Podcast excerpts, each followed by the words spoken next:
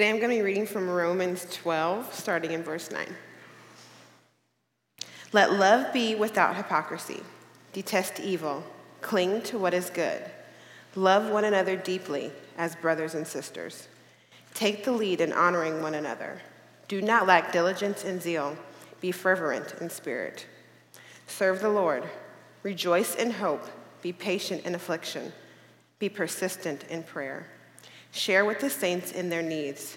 Pursue hospitality. Bless those who persecute you. Bless and do not curse.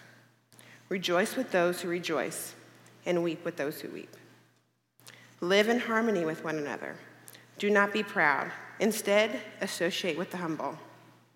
Do not be wise in your own estimation. Do not repay anyone evil for evil. Give careful thought to do what is honorable in everyone's eyes.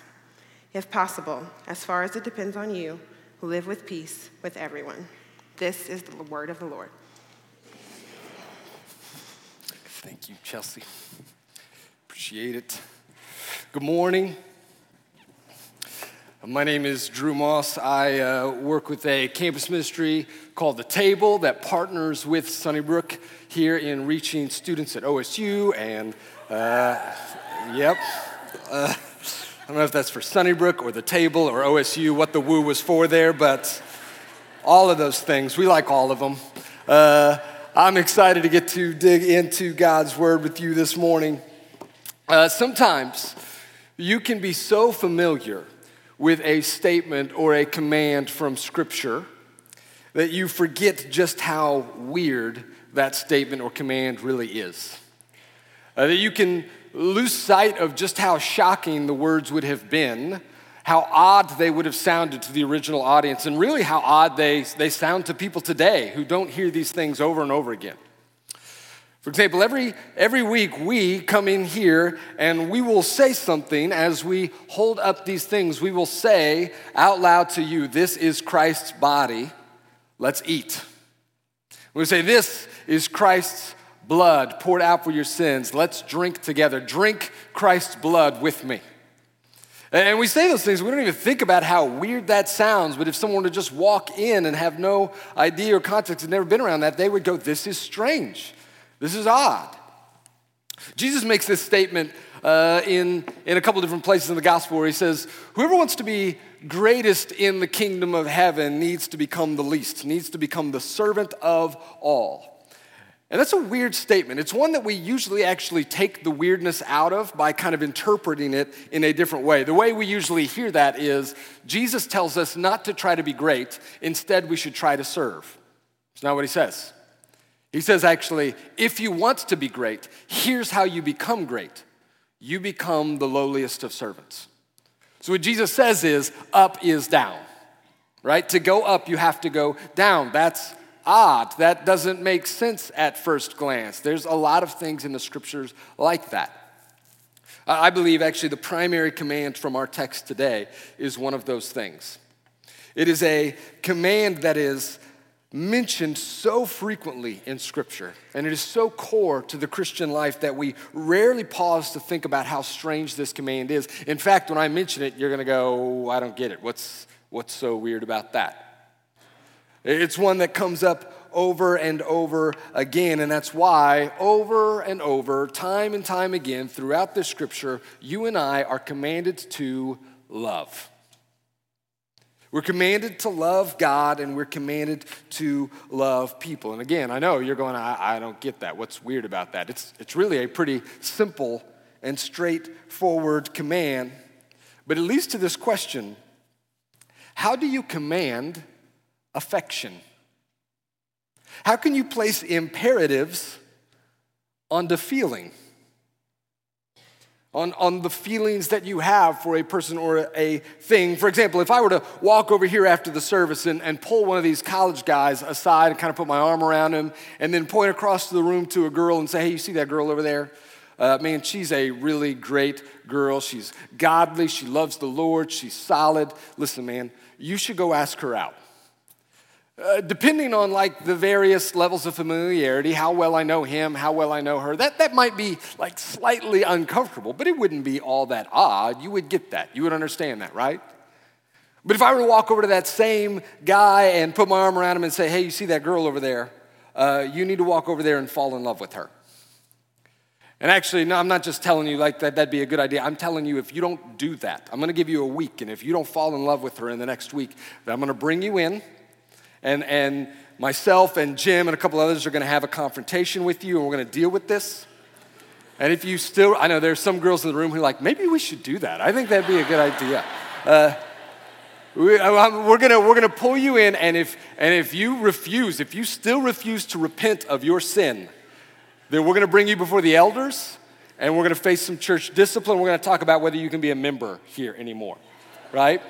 Like if if I do that, people are like, I think this might be a cult, right? Like, I don't think you're allowed to just tell someone that they love. Hey, he can't control how he feels about a person. He can't do those things. So, so, like, is that even okay to command those kinds of things? And yet we see this happen in the scripture. And, and this is the question. How can you tell somebody who they should love or how they should feel about a given person or a given thing? And yet the Bible does. Time and time again, we're told this. In fact, Jesus will say in Matthew twenty-two that all the commands of Scripture are really summed up in this. They all depend on these two: love God and love your neighbor as yourself. Some of you, though, you know where I'm going with this. You're one step in front of me. You know what I'm about to say. You know this truth, that the kind of love that the Bible is talking about is more than just mere feelings. And that's why it can command that. That this concept of love as feeling is a problem. In fact, there are few things that have probably done more damage to our understanding of love, of our ability to love, than this popular concept that reduces love to an emotion that I feel. And it is a popular concept. Right, this is probably the primary image of love that is held out to us in movies and in songs, in T V shows and in self-help books, right? Even like self-help gurus who talk about the importance of loving yourself. What they mean by that is you ought to feel good feelings towards yourself. You ought to feel like warmth towards yourself. And the problem with this view is not, I mean, it's not primarily that it makes love a light and insignificant thing. Sometimes it does. Pop songs that turn, uh, that use the word love to describe infatuation or sexual attraction. Uh, the way we talk about how I love my wife in one sentence, and in the very next sentence, I love tacos. Those kinds of things can make love like a light and insignificant thing. But really, the, the bigger issue is when we turn love into feeling, what we actually often do in our culture is we make it a very deep and significant thing. A very, very strong thing, something that actually I cannot fully control, uh, something that is overwhelming and, and one of the most powerful forces in the world. Actually, that's if you if you caught the song that they were playing today. I don't know how many of you caught Huey Lewis and the News, The Power of Love. That's what they were playing in here. That's a song that is all about how love is so powerful that it can make you do like crazy things. Uh, I think one of the world's uh, one of the one of the lyrics is, "It's the power that makes the love uh, the world go round." Uh, another one, the pre-chorus, I actually, I just looked it up, but when they were playing it earlier, I was like, what all does that say? Uh, the, the pre-chorus, the little line is that it's strong and sudden and cruel sometimes. And this is the understanding of love that the world has. It's an understanding that often turns love into something that I have no control over, something that I am almost at the mercy at, really, mercy of. Uh, it kind of have its hold on me. Love is something that I fall into. I can't help that I fell in love with this person. And on the other hand, I, I can't help when I fall out of love with that person. I can't help what my heart feels. The heart wants what it wants, and it doesn't want what it doesn't want. And so you, you'll have spouses saying to the person that they are married to after sixteen, seventeen years, the truth of the matter is, I just don't love you anymore.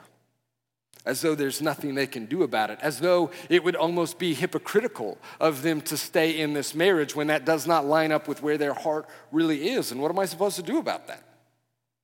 Or on the flip side, you'll have uh, you'll have people, Christians in the church who who love the Lord and want to follow the Scripture, who will uncritically support or affirm their children as they live in active rebellion against God, who will uncritically support and affirm their friends as they walk uh, walk away from the Lord or walk against the Scriptures, because what am I supposed to do? I love them. This is the view of love that the world often offers to us, but that is not what love is. Love is not something that I have no control over, not according to the Scriptures. Throughout the Bible, love is consistently defined in terms of action. We saw that actually in the text that just that Chelsea just read to us from Romans twelve, verses nine through ten. Paul starts off by telling the Roman Christians that they ought to love one another, but he does not just leave it at that. He goes on to spell this out. This is what it means to love them. It means in verse nine that you detest evil. You don't affirm it or support it. You detest it and you cling to what is good. It means that you seek to honor one another in verse ten. In verse thirteen, it means that we share with our brothers and sisters in need, that we show hospitality to them. In verse sixteen, that we live in humility and harmony. In verse seventeen, it means that we refuse to get even with those who've wronged us. All of these things have to do with our actions towards one another. And that's why Paul will say just one chapter later in Romans thirteen, eight through ten, that the entire law, don't commit adultery, don't steal, don't murder, don't covet, all of it is summed up in love, how we treat one another. This is also true of our love for God, that it is something that is demonstrated, that takes place by our actions towards him. Moses will say to the Israelites in Deuteronomy eleven one, therefore, love the Lord your God and always keep his mandate and his statutes, ordinances, and commands. This is what it is to love the Lord your God. Keep his commands. Keep his statutes. Jesus will say something very similar in John fourteen fifteen. If you love me, you will keep my commands. And the reason that love is consistently defined in terms of action is because that's the way that God loved us. But the primary example of this, of course, is Christ's ultimate act of love for us that Scott talked about a few weeks ago, Christ dying for our sins. And that is love, for God so loved the world in this way, that he sent his only son to die for us. That's John three sixteen. A, a beautiful summary of this whole idea is actually found in First John three sixteen, which says this, this is how we have come to know love. He laid down his life for us. We should also lay down our lives for our brothers and sisters. And then two verses later, verse eighteen, little children, let us not love in word or speech, but in action and in truth. Time and time again, the Bible tells us that to love someone is to behave in a specific way towards them, to act in a way that is for their good, even when it's hard, even when I don't feel it. So the person who says to their spouse, I just don't love you anymore, if they're going to be biblically accurate and honest, what they should really say is, the truth is, I don't feel like loving you anymore. And so I refuse to do so. So I refuse to obey God's command to continue loving you. The person whose child or whose friend is walking in unrepentant sin, if they want to love them well, what they should say to them biblically is, I will never stop loving you, which means I will never stop speaking truth to you about your sin, even when it's hard, even when it's painful. We must, church, we must redeem the word love back from our culture's empty, weightless, sentimental definitions. To love is to act. And you cannot read the Scriptures without coming to this conclusion. And yet, and this is where it gets a little bit tricky, you also can't read the Scriptures without seeing that feelings matter. That the way we actually feel about another person matters. That love is more than just a list of things that I do or don't do. That there ought to be some level of warmth in me towards you as my brother or sister in Christ. Maybe you caught this when we read the text earlier in Romans twelve. Look at the first couple verses there, verses nine and ten. Paul says, "Let love be without hypocrisy. Detest evil and cling to what is good. Love one another deeply as brothers and sisters. Outdo one another in showing honor." So he says in verse nine, let love be without hypocrisy. So he's going to go down through the rest of the verses and he's going to give specific actions that love is. But he says at the beginning that those actions ought to be lining up with something that is happening in your heart. It ought to be true with the way that you actually feel about one another. And then in verse ten, maybe even more significantly, where he says, love one another with brotherly affection. Or, uh, yeah, that's in, in the Greek, literally, it says this, uh, with brotherly love, love one another. With brotherly love, love one another. There's actually two words for love that are used in there. The first one is one that you know. With brotherly love, that's the word Philadelphia, right? From which we get that, city of brotherly love. So with Philadelphia, love one another. And, and that second word, though, for love is an interesting one. It's philostorge. It's a really rare word, but in Greek literature, that word is used to describe familial love. Specifically, it's used to describe the kind of tender affection that takes place between a parent and a child, between a child and a parent. The amount of, the kind of warmth and, and, and tenderness and, and kindness, that's, that's the kind of love that's being described. And here in Romans twelve, Paul is commanding you to feel that way about the people in this room.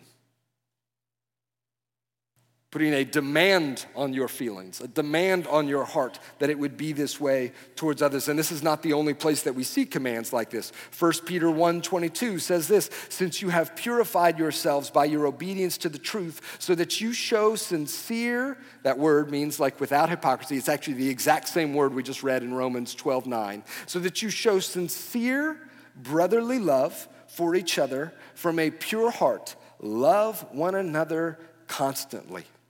And that last word in the Greek, constantly, is probably better translated earnestly, fervently love one another.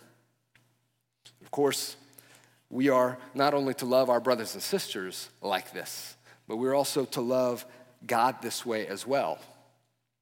What is the, the greatest commandment there in all the Bible? Jesus says, it's from Deuteronomy six five, "Love the Lord your God with all your heart, with all your soul, and with all your strength." Yes, with your strength. Yes, act. Yes, with your soul, with your life. But also love him with your heart, with your feelings, with your affection.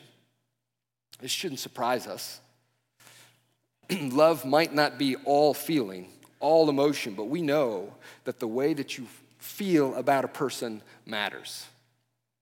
I heard it described this way one time. Imagine that for uh, Amy and I's anniversary, I decide to take her out uh, August fourth. Okay, August fourth will be our seventeenth anniversary. Imagine that, that day comes and I decide to take Amy out. And I come home and I've got flowers for her when I come home from work that day. And I give those to her. And then I take her out to like a nice restaurant. We go on a, a date, a, a really uh, great place, and hang out, spend the evening there. And then at the end of the night, I've got a gift that I've bought for her. And I pull out this gift and I hand it to her. I do all these things for her, and, and then towards the end, she sits there and she just goes, "Oh, you shouldn't have, babe. This is just so kind. You did not, you did not have to do all this." And then I look across the table and I look her in the eyes and I go, eh, "Actually, I kind of did. I mean, I am your husband. It's kind of kind of my job to do these things, right?" So I mean, it's and it's our anniversary, you know. So so I want to love you. So I got flowers. Check. Uh, took you out to dinner. Check. Bought you a gift, check. You have been loved, right? You're welcome. Love you next year, right? Like, like there's something, you get it, right? As I say that, there's something wrong with that. There's something that's not right about those things, because even though all of those things are good, and it's good and right for me to express love to her through those actions, ultimately she doesn't want the flowers. Ultimately, she doesn't want the gift or the date. Ultimately, what she wants is my heart. She wants to know that, like, those things are flowing from a heart that actually cares for her, a heart that actually has, like, affections for her. And this is one of the things that Jesus railed on the Pharisees for. for doing all the right things without the heart behind it. Luke eleven forty-two, but woe to you Pharisees, you give a tenth of mint, rue, and every kind of herb, and you bypass justice and love for God. These things you should have done without neglecting the others. So he says, these things you should have done. It's not bad that you were giving. It's not bad that you were tithing your stuff away. That's great. You should have done that. But it's possible, Jesus says, to do all those things without having a love for God in your heart. It's not only possible, it's wrong when that happens. That we ought to have those things. That's what God wants from us. Yes, he wants our obedience, but he wants our hearts. And he wants our hearts not just for himself, but he wants our hearts for his children. He wants our affections for his loved ones. He wants us to love our brothers and sisters in this room and outside of this room with that same kind of love. Maybe you've heard this statement, or maybe you've heard it or, or said it yourself in regards to a friend, a, a Christian, a member in this church that just kind of gets on your nerves, gets under your skin a little bit, and you know, you know what the Bible says, I'm supposed to love them, and so maybe you've said something like this, just because I'm supposed to love them doesn't mean that I have to like them. Actually, yes, you do. According to the scriptures, yes, I think you do. And it doesn't mean that you gotta be best friends with them, it doesn't mean we're all gonna click and our personalities are all gonna be exactly, but but I do believe that it means there ought to be some level of brotherly concern and care and affection for that person that I hold. That I care for them in that way, which brings us back to this question that we asked at the very beginning. How do you command a feeling? How do you demand that I feel a certain way about certain people or certain things? Actually, the Bible does this a lot. The Bible's got no problem commanding our feelings. Throughout the scriptures, we're, we're told that we ought to feel certain things. It says we ought to hate some things. Actually, we, we just read that in Romans twelve, verse nine, to detest what is evil. If you feel okay with sinful things, if you feel all right, or if you even enjoy certain things, the Bible says you're feeling wrong and you ought to feel differently. You ought to hate those things. Throughout the scriptures, we're told to have joy in the Lord. Be happy, the Bible says. I don't know if I feel happy. Doesn't matter, you should. It might not be every second of every day, right? You may not always feel it up here. We'll get to that in just a second. But the Bible doesn't mind actually commanding us that there ought to be a joy in the Lord in us. Mourn, be sad, the Bible says sometimes. When you see that you have wronged someone, when you see that you are living in sin, there ought to be some level of sadness in that, sorrow in that. When you see a brother or sister who is suffering, uh, our text right here, Romans twelve, tells us we ought to mourn with those who mourn. And throughout the scriptures, one of the most frequent commands, actually, some, some say actually this is the most frequent command in scripture, do not be afraid.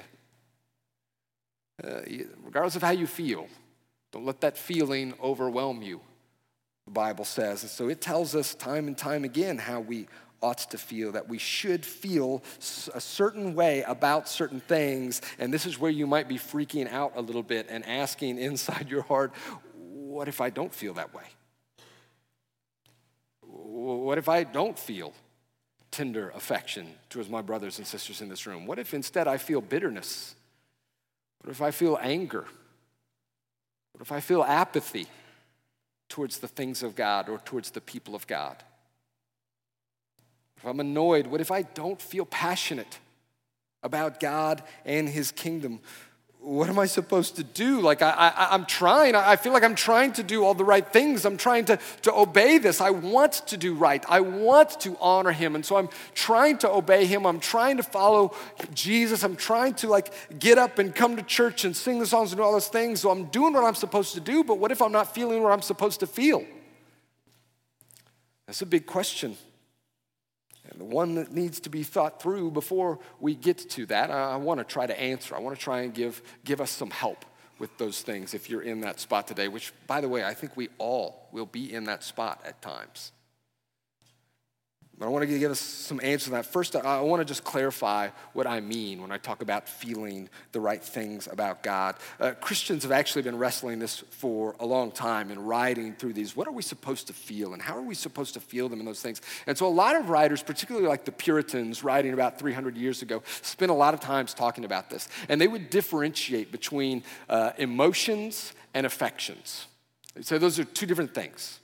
Emotions and affections. And emotions are those things that kind of bubble up to the surface that we feel like right at the top of our hearts. And those are the things that often spill out and, and we kind of feel all through our body. Like if you remember like your first crush and, and like kind of that, that puppy love moment where you just feel like butterflies in your stomach and all those things. That's, that's more emotion.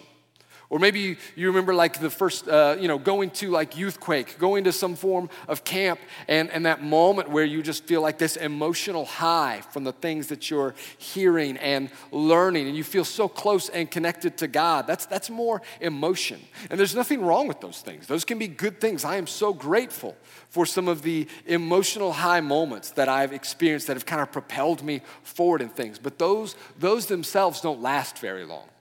Those are fleeting. And they're kind of superficial. They come and go.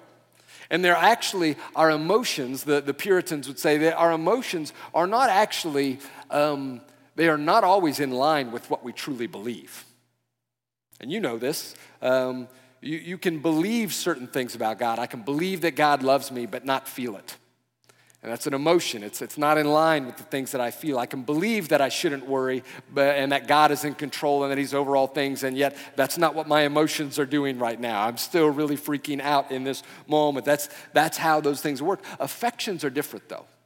Affections are something that is deep-seated. It's, it's something that kind of comes from the gut.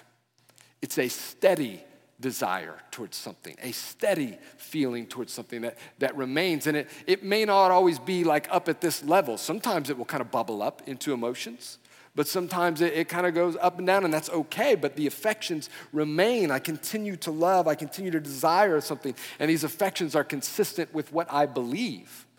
They're, they're, they're something, emotions are something that I might not always have control. They can be kind of spontaneous and come and go. Affections are something that I can actually cultivate, that I can develop and that I can grow a little bit in. Actually, this is where the idea of storge love, that familial love that Paul describes in Romans twelve ten, is actually kind of helpful. If you have kids, you know this.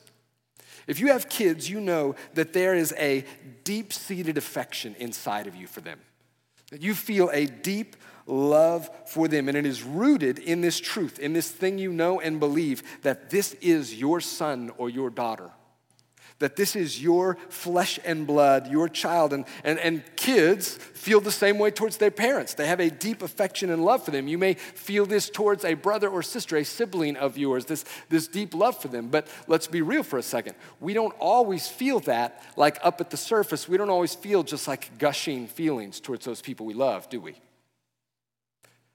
There are moments like when that that infant that you love more than anything else in the world is driving you crazy because they're not letting you sleep at three in the morning. Or that toddler that you feel these deep, warm affections for is throwing fits constantly.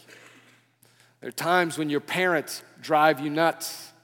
There are times when your siblings say stupid things, and you don't just feel all warm and fuzzy. You don't feel real tender towards them in that moment. You might be frustrated. You might be angry. But ultimately, no matter what your kid is doing, there is still this deep affection that you have towards them that will bubble up in emotion at times. When your kid's heart is breaking, your heart breaks.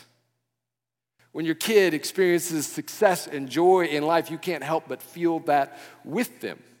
And this is what is described. This is what we ought to feel. It's not that we always feel like just on the edge of our seat, excited to see one another at church.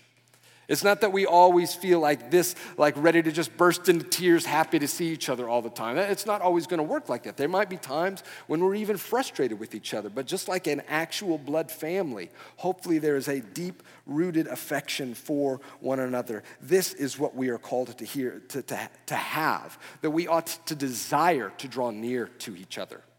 That we ought to desire to draw near to God, to have more of him, that we ought to be the kinds of people who care about each other so much that when you rejoice, I rejoice, Paul says. And when you mourn, I mourn. because my brother, my sister is hurting, and I hurt with them. So back to the question, what if I don't feel that?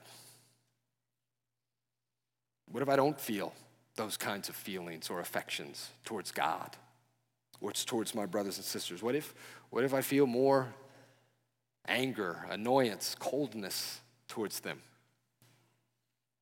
A few different things that I think are worth talking about and I believe helpful if we find ourselves in that spot, which again, I, I believe all of us will at times. I believe there will be a number of times when we, we don't always feel um, completely warm and tender and excited towards each other. Those things come and go a little bit. And, and when we find ourselves, though, consistently feeling cold or apathetic towards the church or towards the things of God, there are, there are a few different things that we can do. The first is this: repent and pray for the Spirit's help. This is one of the good news. It, it feels sometimes like I can't control what my heart wants and what my heart desires. But one of the really like beautiful pieces of good news from the Bible is that the Holy Spirit has the ability to change my heart. That's the promise from Ezekiel thirty-six, that, that God would come one day and he would send his Spirit and replace the heart of stone within his people and take that and give them a new heart, a, a heart of flesh that would want the right thing, that would love the right things, that would hate the wrong things. And the Bible says that the Holy Spirit does that for us, that he does that when you become a believer in Christ. But then I think he has the ability to continue to shape that heart. So when you see in you that you do not love people well, that you do not care for people well, whether it's with your actions or with your affections towards them, one of the things you can do is confess that to God and ask for his help. And I believe he wants to do those things. I believe he will help you in those things if you seek that. Number two, if you do not feel love towards God or others, the, one of the best things you can do is act as though you do. I know what you're thinking here. Wait, Drew, you just spent like fifteen minutes telling us that you shouldn't just act a certain way without feeling it. And that's true. But I'm telling you that to do this is not hypocritical. Hear me out for just a second. Uh, it's true, actually, that, that when a parent, when parents bring home a child from the hospital, Um, that that kid, that infant gives nothing to those parents, has like no contribution to them, is not showing any sort of love whatsoever. All they do is uh, scream and demand things and poop their pants and like keep you up at night and all of those things over and over and over again. And, and, and it's true that actually, so, you know, you could ask the question, well, then why do parents care for their kids like that? Why do they take care of them if they don't give anything back? It's because they love them. And the love causes them to do these things. But I want to argue, and I believe this is true, that that works in reverse too, that doing these things causes them to love them.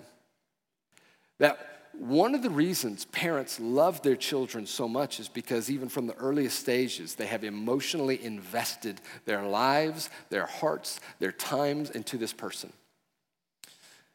And I think that the same works with our, our treatment of one another, God and others. C S. Lewis is the one who says this. If you, if you struggle to love another person, the best thing you can do is act as though you already do, and you will find that over time the affections will follow the actions.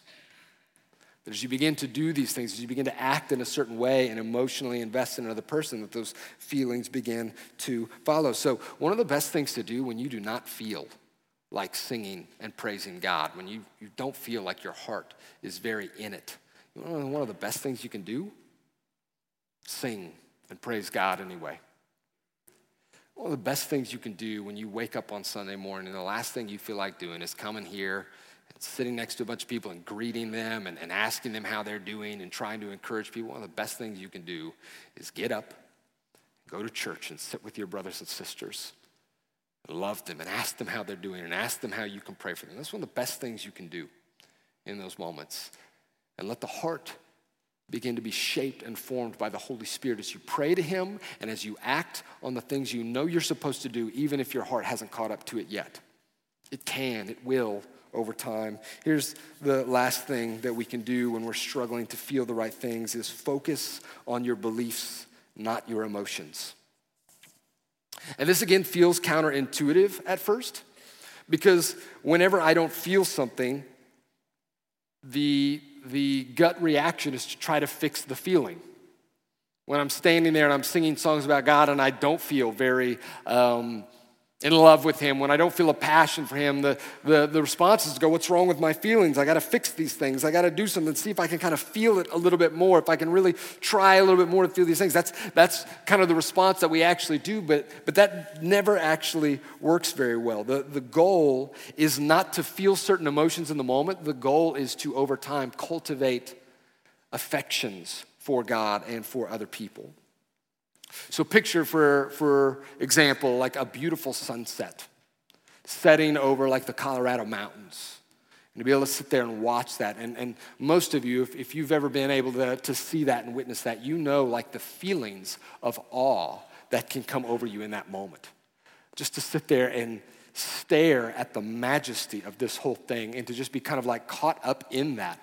And be completely kind of affected and sometimes even almost overwhelmed by the things you're seeing. And it has the ability to evoke powerful feelings inside of you. But if you if you were to go and look at that same sunset over those same mountains and spend the entire time asking yourself, how do I feel about this? Is that giving me a lot of awe?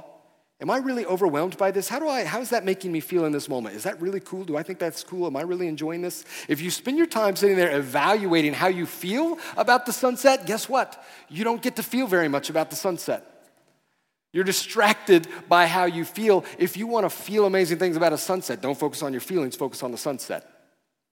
It's actually, this is the way the scriptures describe it over and over again. You want to feel your heart stirred towards the things of God? Don't spend all your time focusing on your heart. Focus on God. The Bible calls us time and time, even though it says we should feel certain things, what it commands us to do is to set our minds and our hearts on him. We focus on him and his great love for us in Jesus and the extravagance of his mercy that he poured out on us and the way that he adopted us into his own uh, into his own family. First John three one, behold, look, see how great is the love that the Father has had on us, that we should be called sons and daughters of God, and that is what you are, John says. And so we focus on him, and we focus on the truth, and we focus on our beliefs, the same with our brothers and sisters. It, when you find yourself at odds with, when you find yourself annoyed with, when you find yourself frustrated and having a hard time loving someone, one of the things that I really believe is important for you to say, both in your mind and out loud over and over again, is that is God's son. She is God's daughter. That is my Father's child. And if he loves her deeply, then I, I, I want to love her too. It's my sister in Christ. And I may just need to say that over and over again. That's God's son. That's God's daughter. That's God's child. Over and over again to remind myself of those truths. So why does it matter that we love like this? Both with action and with feeling. Why does it matter that we both try to do the right thing and that we want to actually have real affections? And the answer, of course, is because that's how God loves us. It's true what we said, that God's love is defined by Christ's love in coming to die for us, that it's that action that really shows us God's love. But, but his love was not just um, some formulaic checklist. He didn't love us by going, they need Jesus to come, check, they need him to die, check, they need him to resurrect, now they've been loved. Ephesians two, four through five says the whole reason any of that happened, it says because of God's great love for us. It was warmth, it was tenderness, it was deep affection for you that sent Jesus to come die on the cross for you. And the reason that we ought to love like this is because in doing this, we are bearing witness to the fact that God has loved us in this way. When I love you, not just with my actions, but also with my feelings, not just in kind of tenderness, but also in sacrifice. When I do those things, it is demonstrating the way that God has loved me and the way that God has loved you. It is demonstrating that God has adopted you into the same family that he has adopted me. That by Christ's great death, he has redeemed us both, and therefore we are brothers and sisters in Christ, and I will love you that way. And that's what we remind ourselves of every time we share this meal together. We do share this meal together. It's one of the reasons that here at Sunnybrook, we we have everyone partake together, it's a reminder of the fact that we're all in this together for the same reason, because the same God, the same Father who loved you deeply, loved me deeply. And so we share in this meal to remind ourselves of that great truth. And so, brothers and sisters, and I mean that, my brothers, my sisters, this is Christ's body given for us. Let's take and eat together.